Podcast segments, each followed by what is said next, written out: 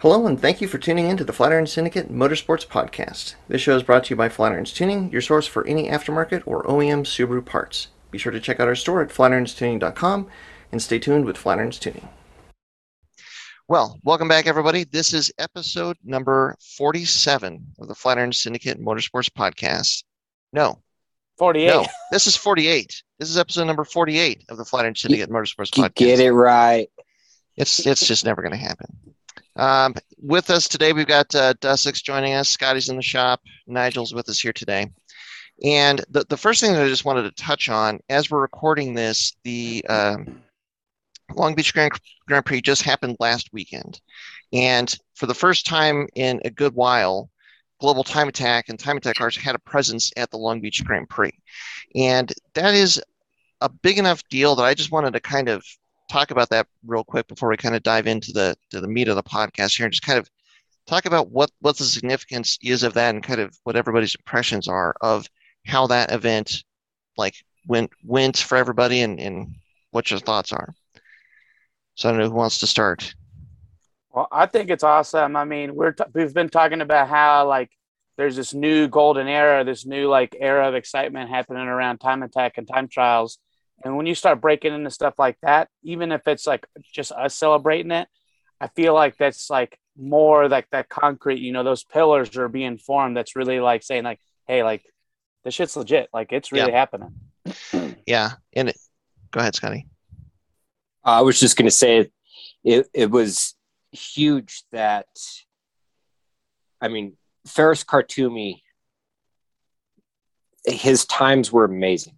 Um, he was faster than every single one of the GTD cars. Um, and he was within two seconds of the GTLM cars. You know, so you take like a garage build, you know, like like Mhm. any of us, it's just you start out with the passion. You don't have a bunch of money, um, but you just start building and you start refining and you start doing these things to where, you know, you can get out there and ju- like show people what time attack is all about. You know, Yeah. th- you have professional race teams, professionally built cars. Um, GTD cars are no slouches at all. Um, you know, Cole was, I think, a second off of their time, and Ferris beat him by, I think, two seconds. But it's it's just huge. It's huge that you know you could take garage built cars and and Yeah. go out there and put those kind of times down. Well, and there's another detail to that, which is Long Beach is a street circuit. This is not a this is not a course that's in place all the time. And what that what that means and why that's a big deal in this conversation is because Time Attack has not run there in a number of years, none of these guys had ever driven on that course before. So so like they, they only and they only got one session per day. They got a session on Friday, Saturday, and then Sunday, and that's it. And so that's why you saw the times for a lot of these guys like really dropping down because they're they're just learning this track. They're just finding out like, oh, this is this is what I can do in this corner. This is what the car will do in this corner. So, like even if they can come back next year, I bet you that that a good chunk of those guys are going to be faster still, just because now they've they've had those cars on that track once and they've got that experience that they can build on. Versus, I mean, pretty much everybody was coming into this blind this year. I mean, Well, I mean, blind they- is they- a good way to even talk about the corners, right? Like, Yeah, right. Oh, yeah. Yeah. corner. Yeah. And Yeah. I mean, so you have driving simulators where you can practice on that track. And the, the other cool thing is they actually had driving simulators there and the competitors were actually using that. Like Oh yeah, like Jack Jackie Ding was out there in the sims, you know, driving lap after lap after lap on that track and then got in his car, had a bad day on Friday, couldn't put down a good time, had a bad day on Saturday, couldn't put down a good time, went out on Sunday and uh, what was it, 127? Yeah, I that's think- right. Yeah, he's a second faster than JC. Yeah. It just like And came then- out of nowhere. Well, it's Jack Kinda nowhere. It doesn't just come out of nowhere. I mean, the, Right. the, the guy can drive. Much But- a much but yeah. faster time on that last day.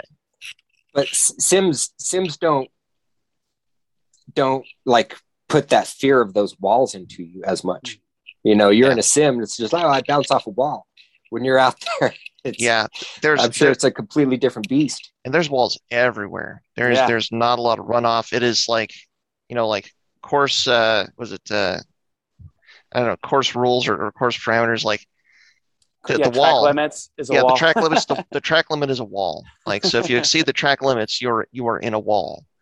You hit a wall. Yeah. So that that's I mean that just like that changes the mentality of of, like I would I, for me it would change it a lot of how much I would be willing or, or wanting to push. I think. So, but I was I mean they worked through it and it's it's just a big deal. And and the other really cool thing is just how much how much spectator presence or how much spectator interest it seems like there was in time attack you know it's there everybody is there to watch racing for the whole week IndyCar was of course like the showcase but it seems like there was there was a lot of spectator presence to watch all the time attack runs. And and man you just hope that there's like a couple people in those stands that see what these cars are and they've got the opportunity to talk to the drivers and, and the crews and stuff and see the cars at the pits that it just sparks that interest. Uh, and and hopefully hopefully like down the road that that makes a really big impact. Hmm I mean, I Looking think on another thing. social. Yeah, Oh, go go ahead, ahead, Ryan. Bernard. I was going to say, just I mean, to even tack onto that a little bit, it wasn't like every single car they had were just like Ferris's car. There was a lot of cars, a lot like a lot of variety of cars, and the fact that people might have seen like, oh, that just looks like a WRX that my buddy has at home. Like Yeah. it might Mhm. even give them an idea, like, shit, I could be doing this. Like, why? Like, I want to get into it. Why? Like, I could do this. Yeah, Yeah. and that's almost that's exactly what I was going to say. Was like looking at the social posts and what those drivers were all tagged in. It was like, you know, everybody that was there was taking videos of like relatively normal looking cars all the way up to the like, the unlimited class cars. Like, check out how cool this is. hmm You know, because we were- we were watching all the drivers share their posts and like anybody that was there was taking you know flyby videos and stuff, and it was it was huge to see the support that that that the fans of IndyCar gave to every section that was there. hmm I think I think down the road, I mean this this could really be one of those turning points where this this is the platform that gets time attack enough exposure to really kind of like get it into that over that hurdle where like all of a sudden the spectator interest and the and the, the people that are going to go and like kind of like what we talked with the the guys that are the, organizing all this is like it's going to inspire somebody to, to go to their garage and start building something to come out and running in one of the one of the possible classes and and hopefully just it just gets a lot more participation to the sport so it's a big deal it's exciting Big deal. yeah cannot And one wait to thing see before what we, go ahead I was gonna say one thing before we go. Like Ryan mentioned, like JC, like there was a huge amount of Subarus there. hmm Yeah. They and they all showed up really well. hmm Yep. yeah there's no- 20 cars five of them are subarus Yeah, and I don't pretty think they broke down. I think uh, it was the Honda that broke down. the irony so take that, Viet. that's right that's right Man. All right. Well, so so as we're as we're kind of rolling past that, I had a question that I wanted to throw out there and uh, for us to talk about today. So my my question is this: I think I think everybody here on this podcast at one point or another has had a handling issue or or some kind of a a driving issue with their car that we've had to work through. My question is, where do you start with that? Do you do you start by by throwing parts at, at the car? Do you start by changing settings on the car? Do you do both? And is the rider to that, do you ever start with what you as a driver are doing and change your input in the car to try and fix the issue before you throw parts or change setup on on the car?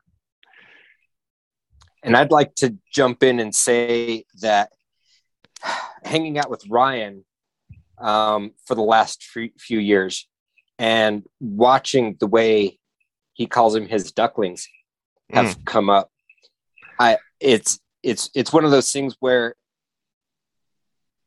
I think he's doing a really good job of getting these people to really pay attention to their driving first before they go throw a bunch of money at their car. Um, and and i think that that is the best way to fix a handling issue is with input and education and l- looking at data and and getting feedback.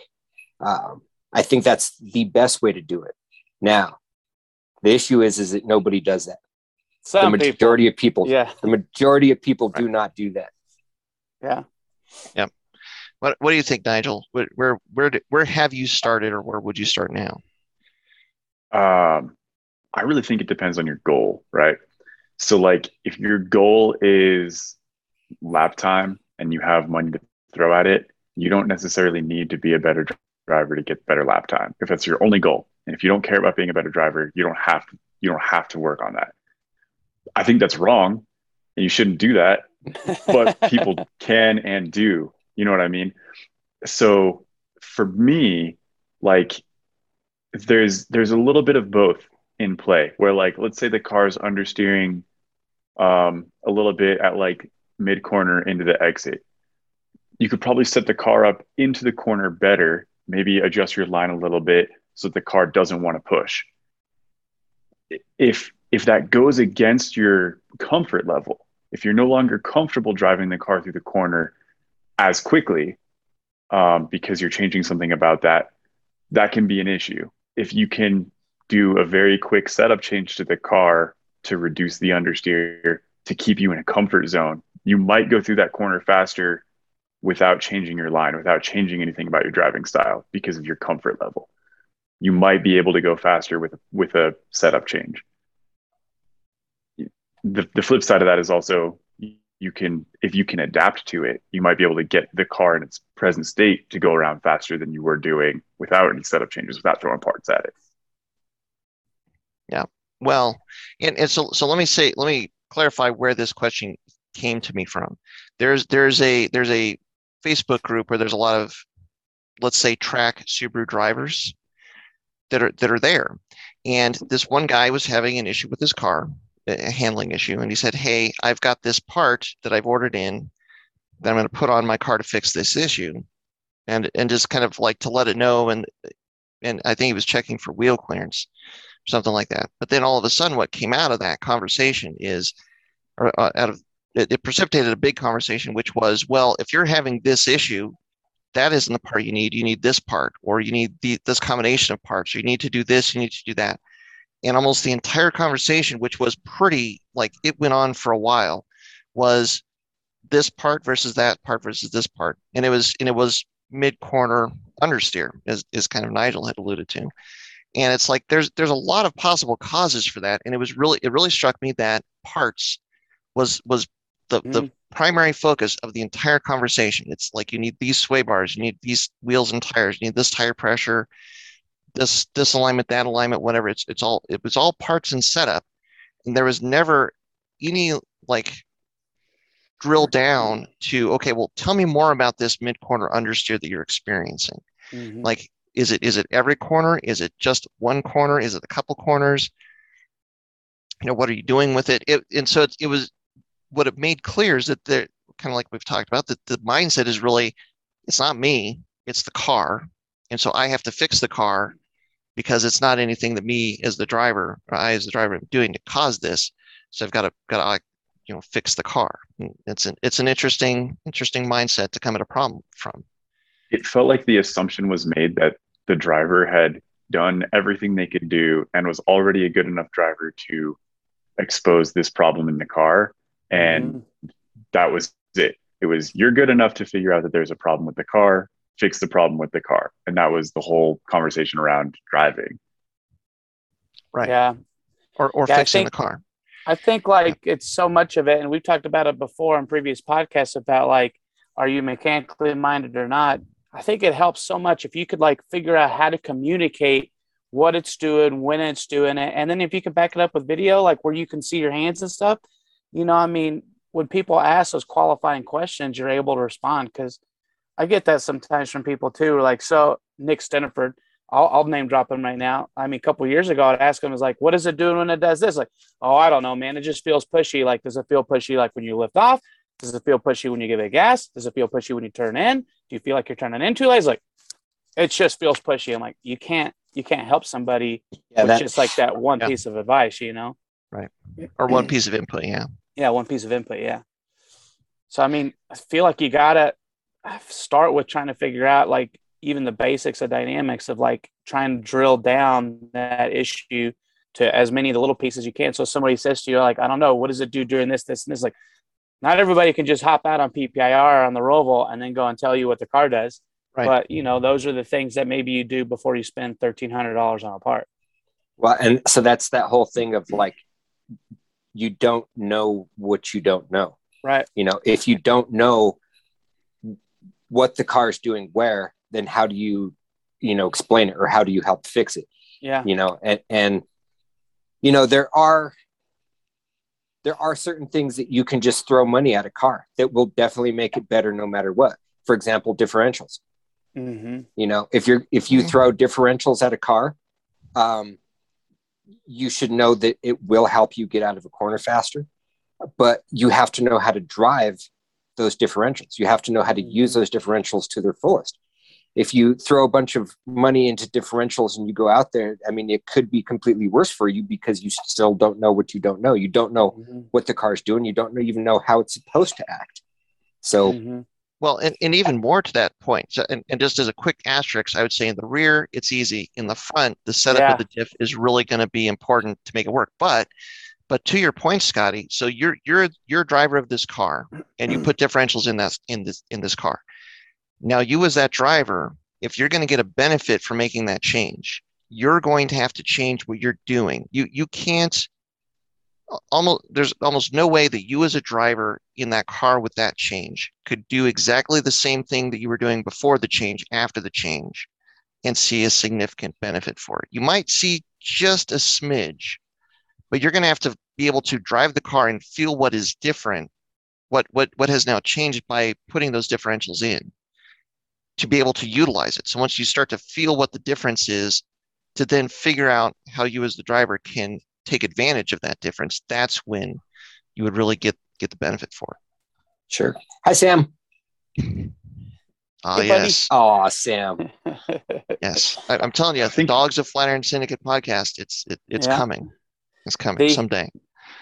I think uh, I think one of the advantages that we have collectively, I'll say as a team, is that uh, is that we help each other, kind of mentor each other in a sense. Like there's things that like sometimes there's things that you can be so good at, and you could be so blind to it at the same time. Like I know Mhm. that I'm this, this, and this, and Scotty comes in and is like, "What the hell are you doing on turn two? I'm like, "What are you talking about?" I was like, "You're turning in way too early. Your back end's getting way out of control, and you're matting the gas, and that's why you're driving off the track." Like oh, you know, because you think, I don't know, sometimes you just got to be checked up. I think for people, a lot of people across the world look at the internet as like their communication to like their friends, because not all of their friends are around them. But sometimes I think it just helps to like think of doing motorsports as a team sport. You might be competing against your teammates, like me and Scotty compete against each other in time trials. But at the same time, too, um, that's the the other person that you bounce data and information off in real time. So instead of like going through a track day or going through like a, a competition weekend and then trying to get questions answered on the internet, and then of course you're getting a lot of advice. I'm not going to say it's all bad advice, and then go and try and do that, and then do it again at a different track and different conditions. When you're at like a, a track weekend and it's you and a couple of your buddies, you can talk about it. Like, hey, dude, like my car feels like it's pushing really bad. It's like, well, yeah, you're like totally blowing the apex. Like, we tried not doing that? Right, Right. right. Well, and that's but that's another thing about like being at the track, whether you're there with your buddies or not. Everyone at that track is your family. yeah, You know, absolutely. there's a world of information out there. You just have to be willing to reach out and start talking to people Mhm. about it. And you know, you talk to 50 people at the track, you're probably going to get 50 different responses as to what you're doing wrong also. So similar to the internet, you know, Mhm. similar to getting on whatever Facebook group and saying, "Well, my car's doing this." You know, you could Mhm. get 50 different answers, but if somebody asks the right leading questions and you have the ability to give the correct feedback, Mhm. you know, you, you think things can be fixed that way. or at it's least very make similar to or at least make those adjustments quicker. Where you're like, okay, that's what I need to think about. Okay, let me go and do that real quick. Y- Sure. Yeah. Or try it. Yeah.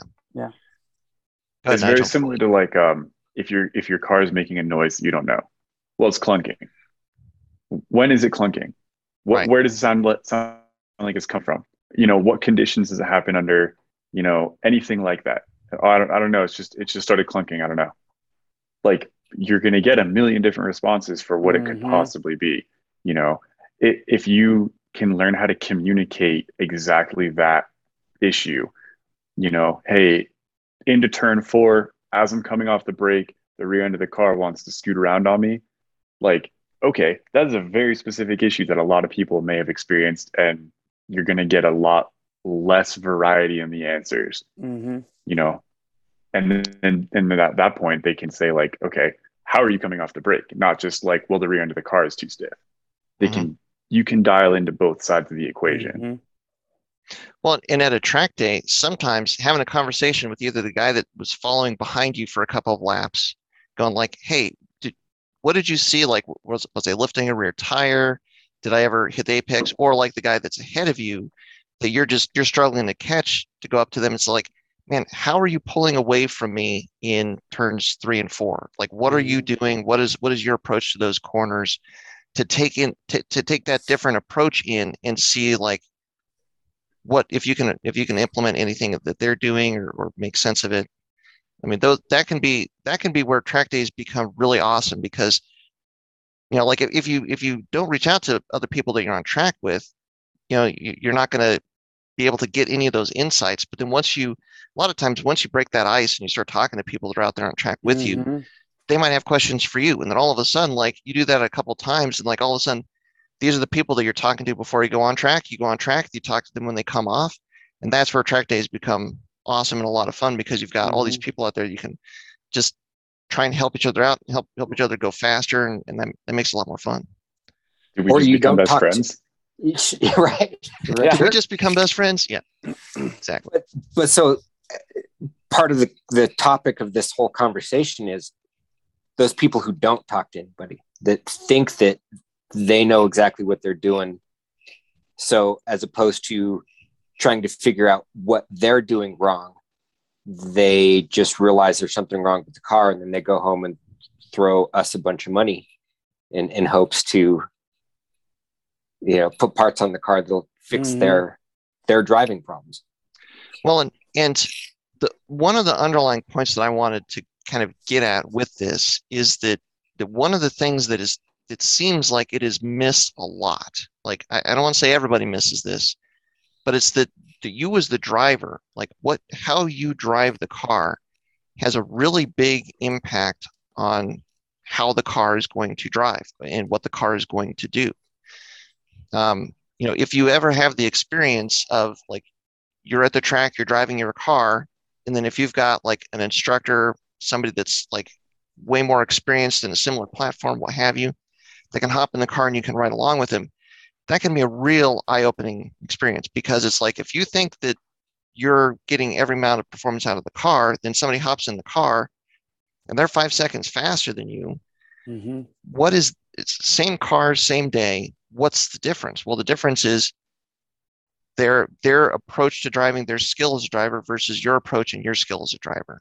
Yeah. And and sometimes like having a picture or being able to experience what a difference just that driving skill and driving approach can do can give you a, a, an appreciation of just how much of an effect you as the driver have on on the car and what it can and can't do too and and that's i just wanted to kind of get to that point or make that point. point And Well, you so- know, and you can in that driving style that you have in that technique compounds other problems too.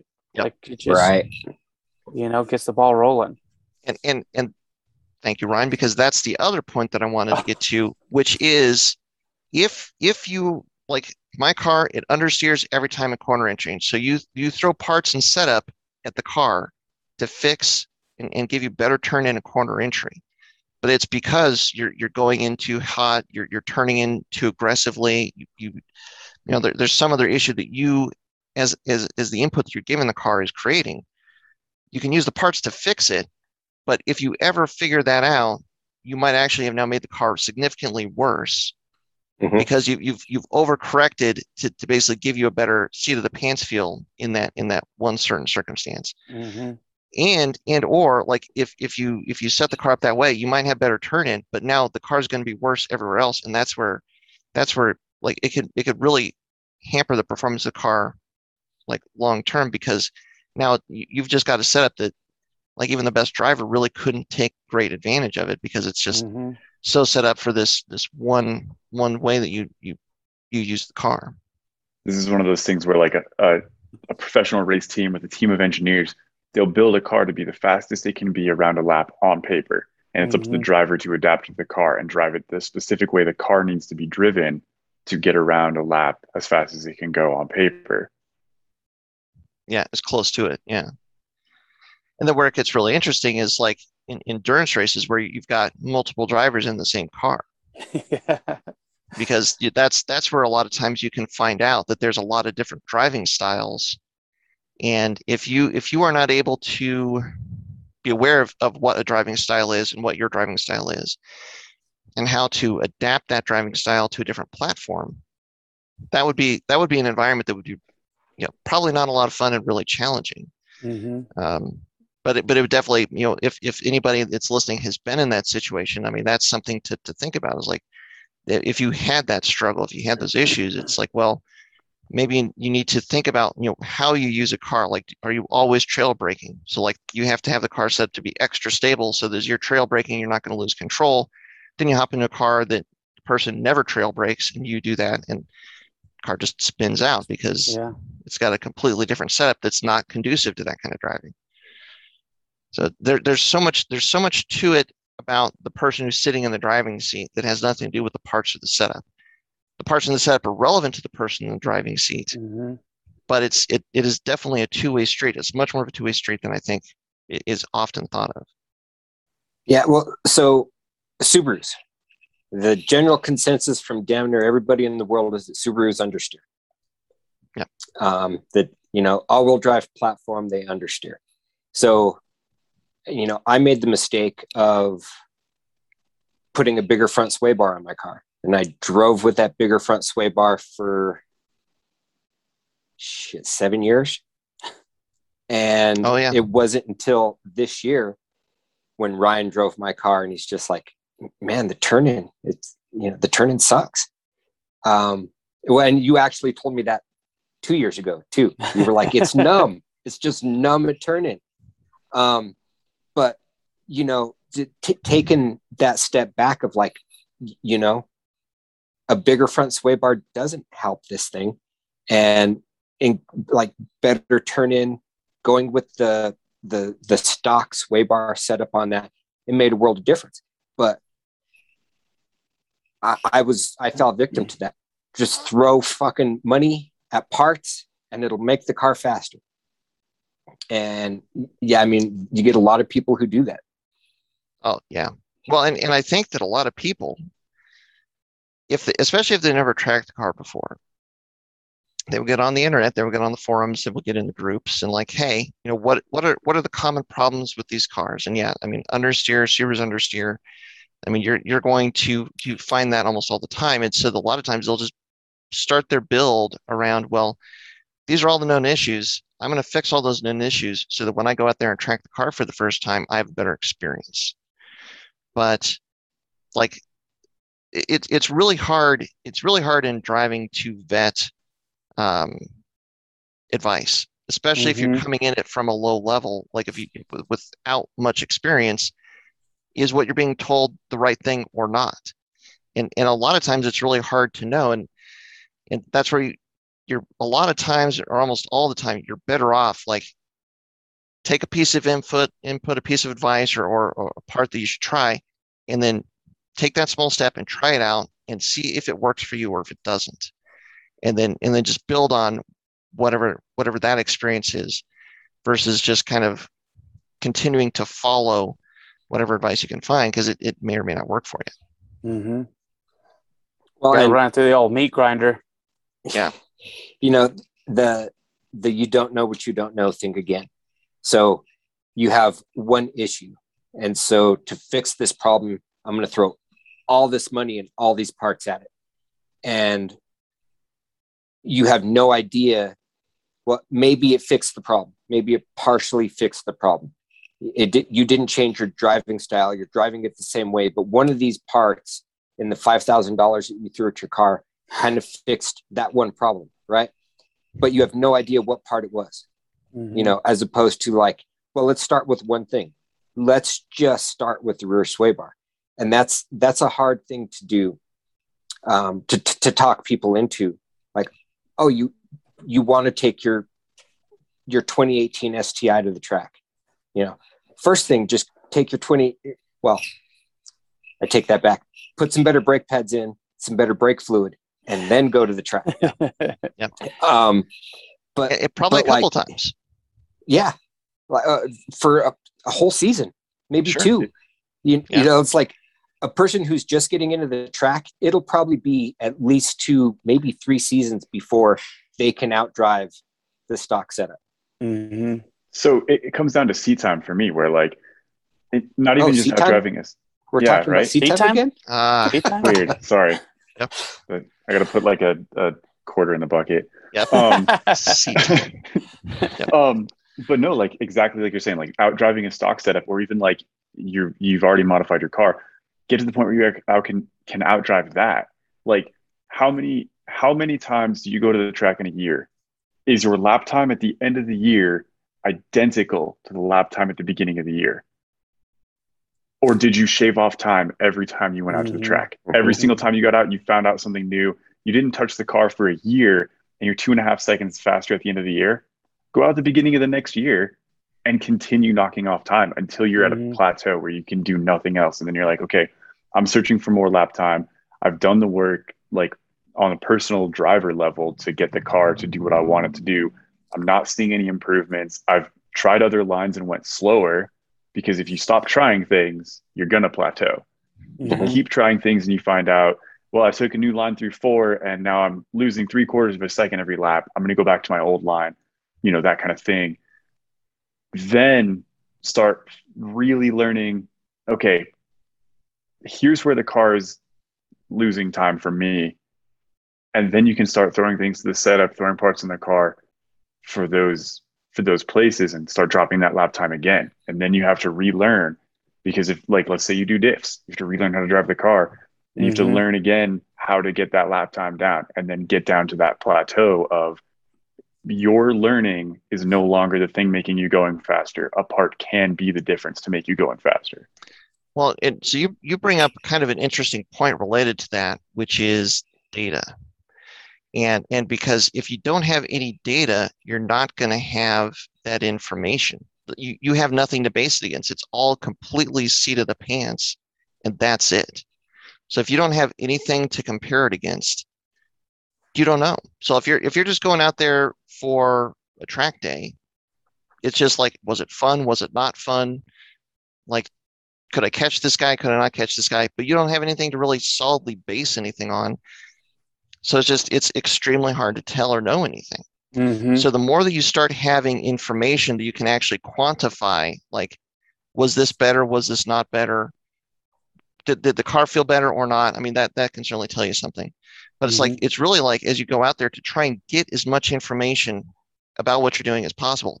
And and like track video can can really be helpful or or like these apps that we've talked about Mhm. uh, going way way back to you know just talk about data that that is a huge piece of the puzzle because if you can't tell if you've made an improvement or not then then it's really just you're it's just you're, you're guessing you're speculating if the only thing you're paying attention to is lap time you, you know that is Yeah. just like that it's the only thing you're caring about is getting that lap time down but Yeah. then you're you're not going any faster but you're not looking at the data to figure out why you're not going any faster Mhm. that's that's know, and one that's- point it, it's and, one point and that's one of those things of like having ryan drive my car is comparing our data as far as just like i mean the lap times are the lap times right but what do you you Mm-hmm. Doing how much speed Yeah. how much speed are you carrying through turn one at Pueblo? You Yep. know, uh, uh, it, like where's your turn in point?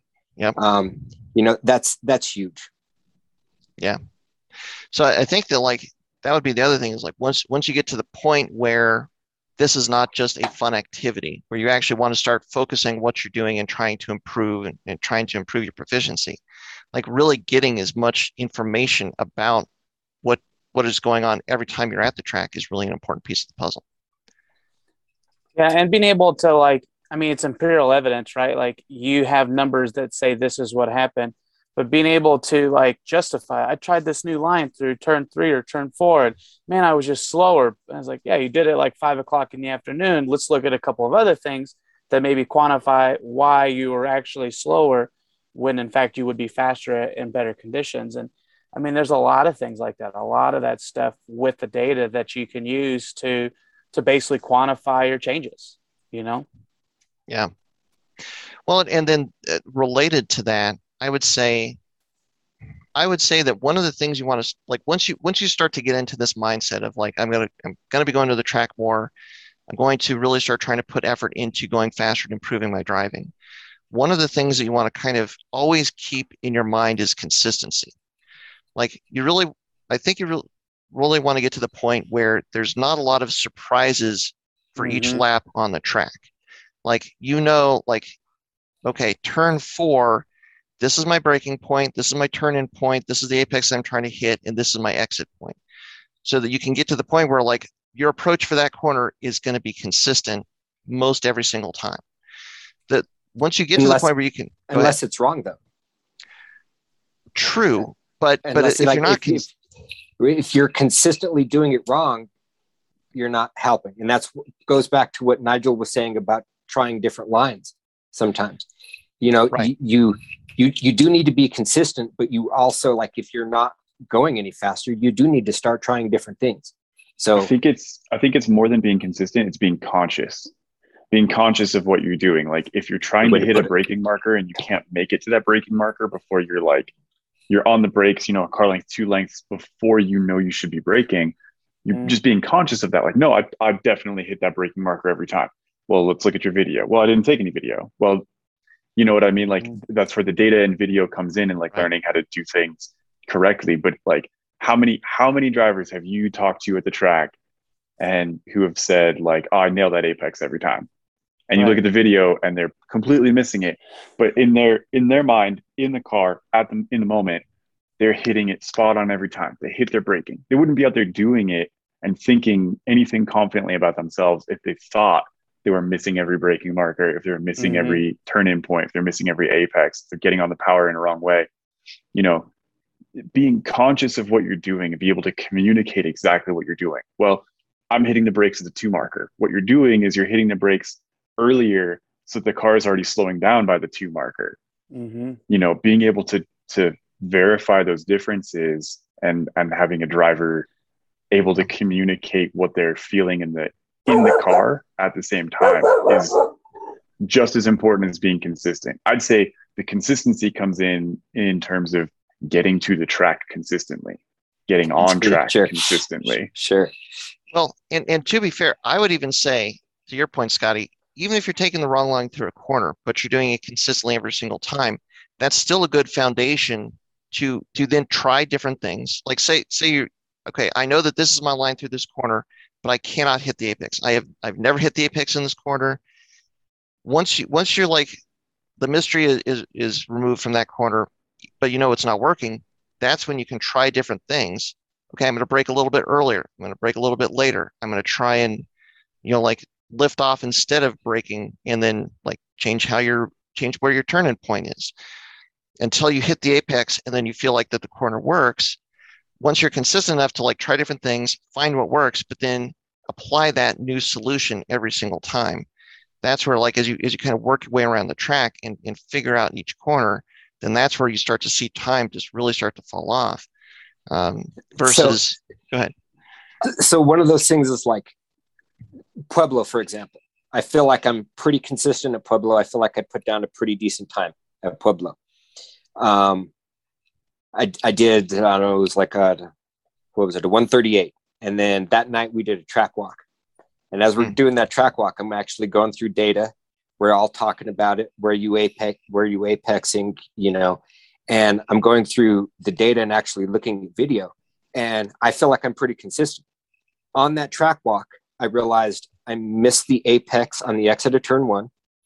I completely missed the apex on turn two, you know, mm-hmm. and, and it was just like, that was my fastest lap. And I missed two apexes, one and two. You know, I didn't even look at the rest of the fucking lap because I was just like, obviously there's still time to be had there in just those two corners. You know, I need to go back out and try and be consistent on those two corners and actually hit those apexes. You, you know, so yeah, I mean that that data, that that data is is huge. Yeah, I, am I'm, I'm full I'm full throttle here at this point. Uh, the data shows otherwise. Yeah. Well, in, in, in another experience that doesn't come usually until a fair amount later is is kind of like what you're what you're alluding to, Scotty, is where you you got to a point where the car is the car and you're not you're you're comfortable in the car.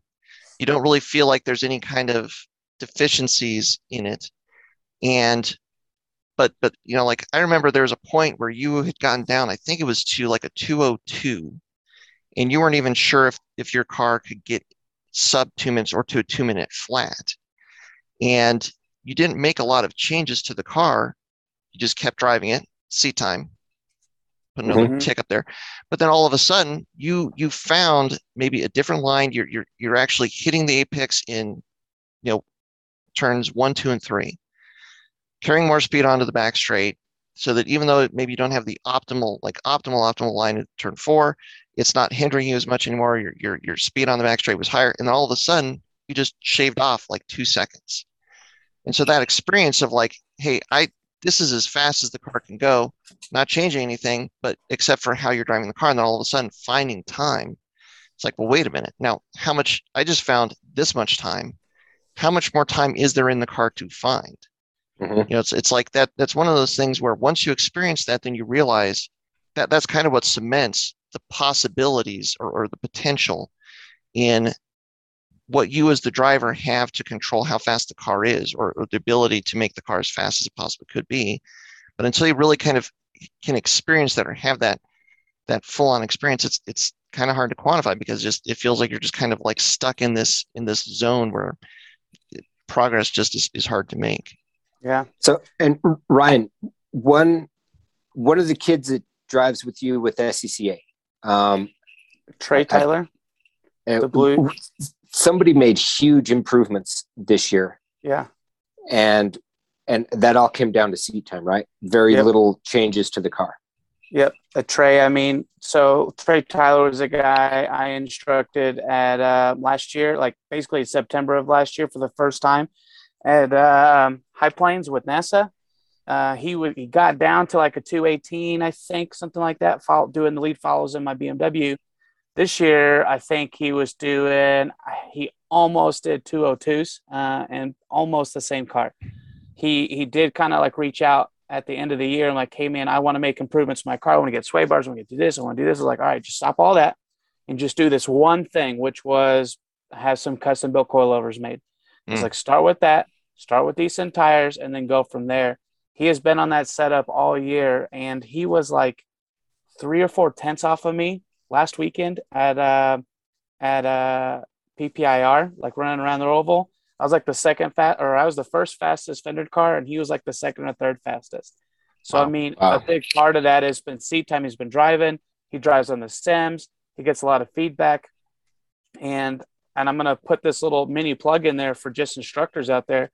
But if you've got a good instructor, you've got an ally and a mentor. You know, and just because I, you know, was instructed in one time at NASA doesn't mean that I would never help him with anything else. So he took a full advantage of having somebody that he didn't know before, who knows now, that who he knows now to help him with this build. And I think a lot of people could benefit from, you know, that four hundred dollar or whatever it costs to have an instructor investment, or like you did that three R school, right, Nigel and stuff. And you got somebody else who maybe has experience with your car but you got somebody else, you know, who's got experience with that track and uh, can help you with some of those bad habits and stuff. But more importantly, you should be able to give you an ally where you have somebody that you can reach out to. It's like, hey, listen, I'm trying to do this. Can you help me with that? And then they can ask you those questions. You already have kind of trust built with them. So, I mean, I think ultimately everybody, if they can afford it, which they should find, if people can afford $1,200 control arms, they can afford at least one instructor session, you know, and get an instructor and hopefully you jive with them. And that instructor is just a dude that's in your back pocket all the time. You ask them whatever you need, and they're just your ally from there on out. I know Nick does that. Nick Stenderford answers questions from people he instructed two years ago to help them with their lines and help them with their driving and stuff. Yeah, the so. the, the, the NASA instructors. I mean, HPDE mm-hmm. Uh, mm-hmm. one you have to have an instructor out there. Yep. And you don't always get the same instructor, but that's one of those things where like those are the people that are calling Nick Yep. from two years ago in an Yep. HPD one session where Nick actually gave them the feedback, the correct feedback in the correct Mhm. way to the point where it changed that person forever. And now he trusts Yep. that person. Absolutely. Yep. Yeah. And so I if- if, you Sorry, go ahead, Nigel. Go ahead, Nigel. I was going to say, I spent half as much on a day of driver school that I did on my new coilovers. And I dropped a second and a half at driver school. And the coilovers just made the car feel better. Like, you know what I mean? It, the, the driver school, it's been two years since I took that, the two mm-hmm. classes, the two full days. And I still talk to everybody at 3R. I talk to their their drivers. I can reach out about anything. They're always super available. Like I talk to them about, you know, driver specific stuff. I talk to them about car setup stuff, all of it. It's they're they're exactly that. They're they're an ally. They're like a part of my my team. And if I Mhm. need to, you know, reach out to them about anything, my car, hey, I have a friend, hey, I saw this driver who did this, was that right? Anything, they're they're always there. And it was more impactful for me in the short and long term because Mhm. on that day, dropping a second and a half and then just nailing that time six laps in a row within like two tenths of a second. I mean, like that was huge for me in terms of like confidence and ability. But then like the the cost of it was like upfront, like, wow, it's a lot for like a track day. It was like, Mhm. you know, a track day is like 90 bucks or something for half a day or 100 bucks or whatever for half a day at High Plains. It's like, it's a lot of money for like a track day. It's nothing like a track day. It's so, so, so helpful in the short and long term. Mhm. there's there's a there's a trap with trying to to improve as a driver, which is wanting wanting everything to be tangible. You know, like when you when you buy a part, you you know what the part is, you see the part, the box comes in, like we all like shiny things or, or cool things. You open the box and there's like there's that reward of like, hey, I bought this thing, here's this thing now. I'm really excited about this thing. And that's cool. And there's there's absolutely a place for it. But driving instruction is one of those things where it's really hard to kind of oftentimes to justify putting money and energy in that direction. But with with good instruction, what it will pay dividends way down the road Mhm. for all the reasons like that we we talked about to this point.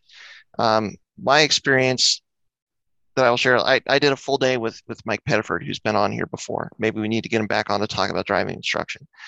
But it was expensive. It was it was more than I wanted to spend at the time. But it was at a time where I, I really kind of felt like I just I was stuck. I wasn't making any improvements or or, or anything like that. And I was just I, I had I had had the experience with Mike where he had driven my car and he was like just like in a whole nother zip code faster than me. And here I am just being stuck. And then he hops in the car and it's just like, holy crap, the car can do this. Like uh, you know, it's just like, okay, well, I need I I that's that's that was for me what the justification was. Like I need I just need a piece of that. So I spent a day with him Mhm. and and still to this day it's one of the best things that i've ever done because it, it changed my mindset as far as what's possible in a car. It, it kind of it kind of cemented this this mentality we've, we've been talking about here which is how much of a of an impact or uh, an effect that you as the driver have on the car and what the car does what the car can do. And and it's been that piece that that has kind of you know progressed forward uh, to Mhm. the point now where where I am. And it's so it's yeah getting getting some instruction and, and kind of seeing what the car can do and, and really getting that feeling of, of what it is what you can improve as uh, or how much improvement you can have just as a driver can be just a huge huge experience for you Mhm. So let me let me go on a really quick tangent and I'll bring it back. Um, I'm developing an app about data at the track. It includes all kinds of stuff that you can can keep track of, including all of the modifications you've done to your car. And your whole car's build sheet is saved to every session that you run. So you can say you can look back at the beginning of the year and look at all the parts that you had listed, and at the end of the year, if you've changed parts, they'll be different on attached to that lap time, right? And we had an investor come in who was really interested in that aspect of it and was like, oh man, like you can attach this to like parts websites and you can start selling parts through your app and you know you can start saying like you know these these this suspension component made somebody go half a second faster and you can start advertising that. I'm like no no no no no. You can't do that. That's not that's not how any of this works. Like Hmm. you can put you can put components on your car. You can put new coilovers on your car and go exactly the same. You can put new coils coilovers on your car and then like wow i've got confidence now i'm not on stock suspension anymore. All of a sudden you drop two and a half seconds maybe the coilovers weren't the difference. Maybe it was the confidence. Maybe those coilovers allowed you to take a better line eat more easily right? There's so many different variables attached to it. We can't sell parts and say well yeah but these these uh these lower control arms are going to drop half a second at high plains.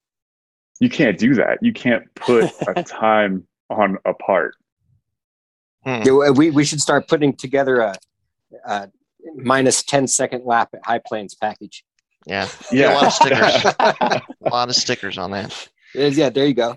Yep. You know, Well- you know how when we were in uh, in high school, we'd read those magazines. You had like the engine mods and the trans mods, and then the in car entertainment. How come Yep. there's never like driving skill mod, like Skip Barber School, instructed Yeah. by Pettiford, Right, right. you know, three hour, Yeah. two day. That needs Graduated from NASA. Yep. Yeah, graduated from NASA. Well, so what's interesting, Nigel, is you you have just uh, shed some light on one of the potentially great mysteries out there when you're starting to modify your car, which is why doesn't this part work for me like it did for this guy? Mm-hmm. You know, because so many times, like coilovers. All right, well, so and so put on this set of coilovers. Wow, he's fast. You put that set of coilovers on, no difference.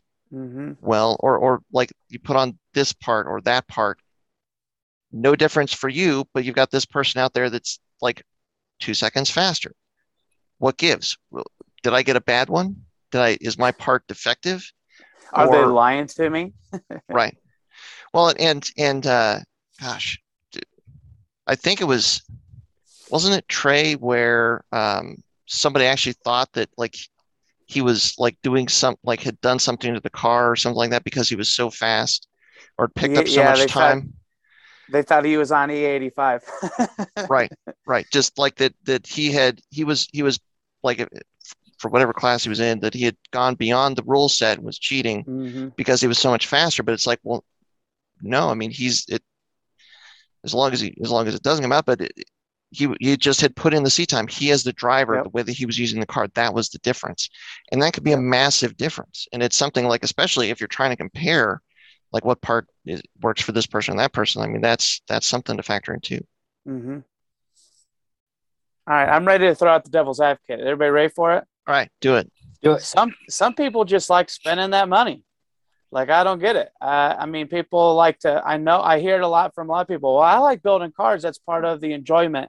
I like spending that money. I like, you know, I want to have a car that's got all the fancy shit on it and stuff like that. I mean, I know that there's people who buy stuff because it's shiny and pretty, and people are going to think it's cool that they have it. Like that's, I think that's a good chunk of the people out there. Mhm. yeah it comes back to my point at the beginning what's your goal if your goal is to knock down a lap time there's many different ways to attack it if your goal is to go to the track with the car that you've built and enjoy all the parts of it you can throw as many parts as you want at it that you enjoy because of any reason it's shiny it's Mhm. got a cool brand name whatever you you it's the right color you know Mhm. your neon green air oil separator isn't going to make you faster on the track but Yeah, but might make you if feel you better don't about it if you Mhm. don't care about that lap time, that's perfectly fine. It Exactly. really is perfectly fine until exactly until you start throwing out. Well, the car understeers all over the place, so now I Mm. need to throw more parts at it. Mhm. And, Yeah. and to that end, though, if you don't care about the lap time, you don't. You're probably not caring about being the best driver you can be, and in that way, throwing parts at it is going to solve the problem because you're not adapting as a driver. You're not conscious of your line through every corner. You're not seeking out driving advice. Sure. And I Oh. Mean, we we don't mind those people. We'll- Maybe we'll- this, maybe Sure. this is the we'll sell you those PSA. parts. This is the PSA. If you Yeah. like building cars, don't be mad when somebody's got a, a much cheaper, slower car than you is way faster than you. Yeah. You? Right. So, so I the would say, so here's what I would say though. It, it, kind of to your point, Nigel, I think you're building the car for an experience. Like like the the the the butt dyno is probably the the biggest thing, the easiest thing that, that we can all experience, which is you you mash the loud pedal and and the car pushes you into the seat. And I just I just want more of that. And so you build that and you have that much more fun experience when the car is accelerating. And and where where this happens oftentimes is you see the guy that's got the fully built engine is making 450 500 horsepower and we've talked to them they uh, you know what? I've i see all these people going out to the track and being fast. I want to be that guy. I want to go out and experience that. So i'm going to take this car that i really have built to be to be powerful and fast and i like it. I think it's fun. I'm going to take it to the track and i'm going to see what happens. And they do. And when you when you have that kind of power like these are usually this is usually where we then start talking about brakes because they nuke whatever brakes they have on there that you, you put in a pad and you come back and it's like, well, there was paint here. It's now burned off. There's just ash on the backside of your, your backing plate. And mm-hmm. like these pads are, are toast and well, let's, let's start talking about things in the package. So I would say that, that the, the motivation to take in what we've talked about to this point about driving and, and how to improve as a driver is that there's absolutely a place to put all of these parts and, and build a car to this extent. There, the, you know, there's all these different classes, all these different applications for it. The, the motivation to focus on improving as a driver or, or what you're doing as a driver is you're going to be able to use and enjoy all of those parts you're putting in the car so much more. Right. Down the law, the, the this is where you know improving as a driver, the long-term benefits just just just grow and grow and grow versus just getting a car dialed in and, and set up just so that like okay this i feel comfortable in this car. I'm okay. I'm reasonably quick in this car. But then you, you hop in somebody else's car or a different car or you sell that and you get something else. And now it's like man this thing is this thing is terrible. I don't even know where to start. You know but it's like if you know as if you have all that driving skill like you're going to be it's just you're going to enjoy all of that process and all of those steps so much more. So that's that that would be my counter to your counterpoint. Yeah, well, I mean, it, driving school is cheaper than uh, uh than an AOS, right? Sure. Yeah. Well, and but you want to know what the cheapest thing out there is is is being humbled. Yeah. that's a lot of egos getting in the way, huh? And a lot yeah, of times I mean, it's free.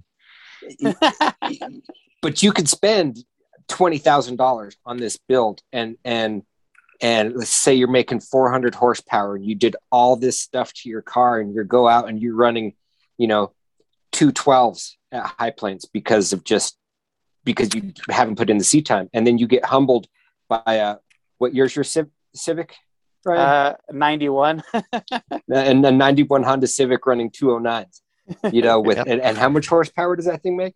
Uh, 125 you know, like being humbled like that. I I I got humbled early on by um uh an EG hatch out at High Plains that just was tormenting me. And of course, I was that asshole that didn't want to let somebody pass because I had an STI and it was way faster.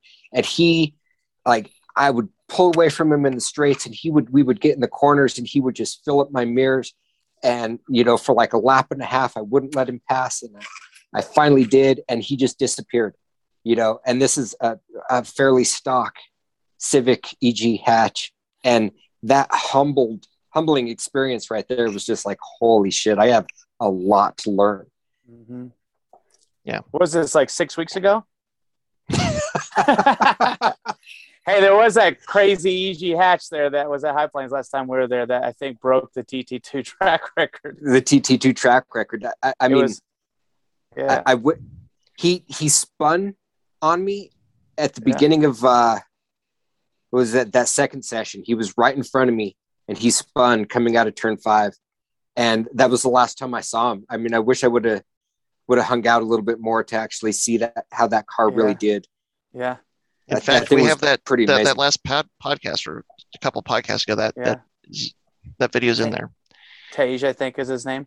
He, uh, yeah. uh, I think he ran a 153 is what he ended up running in that Civic, that TT2 Civic. I mean, faster than the Vipers and everything. I mean, that's pretty rowdy. Yeah. Wasn't that Civic though? No, right. The tor- right.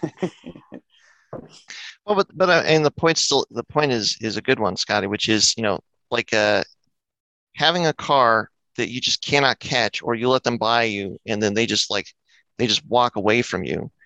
It's like that that often can be the inspiration of trying to figure out, okay, well, what is going on? Is it is it the car? Is it me? Is it the driver? Is it the setup? Is it the tires? Like that experience can be the catalyst to to really really try and figure some stuff out. Really try and figure out what's going on, what what is the limiting factor, and and improve it. And then again, like once you start to get to that point where you're getting those kind of improvements, that's where this that's where driving just becomes so much more fun because you're you you can feel that progress. You can really feel like things are happening, things are are really getting getting better. Mhm. Yep. That's that's hopefully where we all want to get at some point. So Hopefully, unless you just don't care and you just want to throw parts at your car. yeah, More bling. well, there, there's a place for that too, but I mean, it's just again, I think there's there's a value in all of it, really. Hey, if those people are going and doing that and they're going to track days, they got a much better shot than the guys who are doing that. They're going to car shows and getting faster on the track. So, Yeah. I mean, it's probably not the smartest, the most cost effective, or the quickest way, really, to figure it all out. But I mean, it's still one of the ways. Yeah. If that's what they love, Yeah. that's all Yeah. there is to it. I, Well, and- trust me, it's funny for us to talk about having like stock cars when none of us have stock cars. like I got two True. silly, stupid Subarus. Scotty's Subaru doesn't even resi- barely resembles one. Nigel's car's I have pretty a- well. I have a bone stock WRX. I don't know what you're talking about. and, He- and he does. your I've car, seen it. I've Yeah. seen it. He, he's. You never I don't take think I've to ever the track. it. No. yeah. It's been to the track. It's been to High Plains. Okay. Has it? Yeah. What kind of Did time did you throw down track that? day in it. Well, Oh, your first Uh, ever track day was in Yeah. there. Oh Yeah. wow. Okay. And then you bought the other one to turn into a race car. Yeah. Okay, gotcha. I didn't want to break the one that was stock or or ruin it, so I bought another one to ruin. there you go. Oh. Actually, makes a lot of sense. Well, s- point is, is I think we all appreciate all aspects of it, but we're trying to do it as you. There is like the there is a smart way to do it. I mean, I think with BMWs and Miatas and most Hondas, there's there's a pretty solid, easy to find formula on where to start, like from a modified car standpoint. But I feel like Subarus are just so much more all over the place in an era where I don't think I don't think all the information out there is that concrete, you know. And so I think you kind of have to be a little bit more open to try and make sure that you are doing what you need to do as a driver, than uh, making all the silly mistakes that we can make, you know. I, I would say I mean- with with Subarus, it seems like it's very concrete and very tried and tested. But if you actually get in there and you start tracking the cars, you might Mhm. discover or find that that that the answers that seem to be like concrete and resolute maybe are not quite so. Mm-hmm. And we could do a whole podcast on parts that have been recommended for a Subaru that we would not recommend. Yeah, yeah. How many Yeah. times do we talk people out of stuff here at the shop? Like, no, you really don't need to do that. Like, you don't want to do that crazy stage two organic clutch. Like, Yeah, There, there's a lot of factors to that, but yeah, I mean that's that is that is a big piece of it. It's and, and sometimes you have to you have to take the bad advice, follow the bad advice through, and get the experience of like that didn't work. yeah, yeah, but to you like can't. kind of realize, okay, I need to maybe be a little bit more critical about which path I'm going to go down. if you're buying parts though, you can't afford to do that all the time. I mean, like I couldn't afford to buy all the wrong parts for my car and just follow bad advice and then have something go wrong on the track and be like, well, starting over. mm-hmm. Boy, that's uh, that is a deep one. I, as we've been going for almost an hour, I don't know if you even want to kick off down that path, but we we've talked about it with. I mean, I remember when we talked about this with Ollie Clark. Uh, you know, just about like in this and and kind of, I guess it's relevant to this whole conversation because for for all of us here that, that work at Flatirons uh, tuning and it, having been doing this for as long as we have, a lot of the part the, the place that we start is having a conversation. Like like yes i mean people buy stuff blind over the internet and we just ship it out which is which is fine. But when people have questions a lot of times it's like we have to have a conversation about it. it's like okay Mm-hmm. you, you know wh- where where's the car doing this? What, what ki- type of corners? What are you doing with the car? You know, what is what is your ultimate goal with the car? And just kind of get the whole picture of what the problem is and what their wanted solution is, and then what um, you know what the options might be. And then once we have that, sometimes it's like, okay, yes, you can do that, but you should do this and that. Or sometimes it's like, no, you really you really want to go down this path and focus on reliability versus you know Mhm. like like a more holistic approach to the car versus just power and that sort of thing. It just Mhm. it's it can all it can definitely it can definitely stem off from there, but but you do that to try and avoid exactly those kinds of problems. Yeah, for sure, for sure. Yes. Well, I think that might be a really good topic for the next podcast. This this might be as good a place as any to kind of wrap this one up. No, let's keep bullshitting. I don't really want to go back to work. Oh, we could say here, we could let's do a four-hour podcast today. Just I, I wish, Scotty, but play I it all think, down. Huh? I don't think Could that you is in the imagine? cards. Could you imagine how many YouTube ads you'd get through? Had to get through to watch a four-hour uh, Flatirons podcast. I can imagine. I can imagine. It's gonna be like 120. Yes. Well, well, hopefully this this was a helpful conversation for you, and, and if you've listened to the end, thanks very much for for sticking with us uh, to this point, and thanks as always for your support. Um, and I guess anybody else got anything else they want to add before we wrap this thing up? Go tell your friends to listen to this podcast. If you're listening Yeah. to it, go tell other people to listen to it. If There's, you've made uh, it to the end, you should absolutely tell your friends to listen to the end of the podcast, or or, or at least check it out. And and maybe this one isn't the right podcast for them, but there's a bunch of other ones where we we talk shit about a whole bunch of other things for an hour at a time. There's there's something that'll catch somebody's interest. So go tell your friends to listen. It's That's kind of right. fun to listen to our earlier podcast still because there's like a how much we've learned in like two years of doing this or a year and a half of doing this, and it's like, man, who was that idiot Ryan Dessix before? but it's so fun to hear too because I've because you know there's I don't know I guess ultimately just like Scotty's saying if you're into cars especially if you're in the Subarus but even if you're into cars or motorsports there's out of these 47 we mean 48, 48. episodes uh, there's there's definitely something in there for you Hopefully, there's something uh, in there. Yeah, yeah hopefully no there definitely is absolutely I mean there's just good jokes uh, Yeah, That's true. was we Yep. used to fight the printer so you know so, yeah. When- Sometimes dogs come up. I mean, everybody Yeah. loves dogs. Dogs are cool. Yeah. Yeah, Yeah. who doesn't love dogs? Yeah. Sam's got more Facebook followers than I do. That's right. Everybody loves dogs. Very cool. Right. Well, thanks very much, guys, for making the time. Thanks for listening. Thanks for all your support out there. And uh, until next time, as always, stay tuned with Flatirons Tuning. Thanks everyone for tuning in to the Flatiron Syndicate Motorsports Podcast. Once again, we'd like to let you know that your support is what makes this show possible. Be sure to check out our online store at flatironstuning.com for any of your aftermarket or OEM Subaru parts needs. And as always, stay tuned with Flatirons Tuning.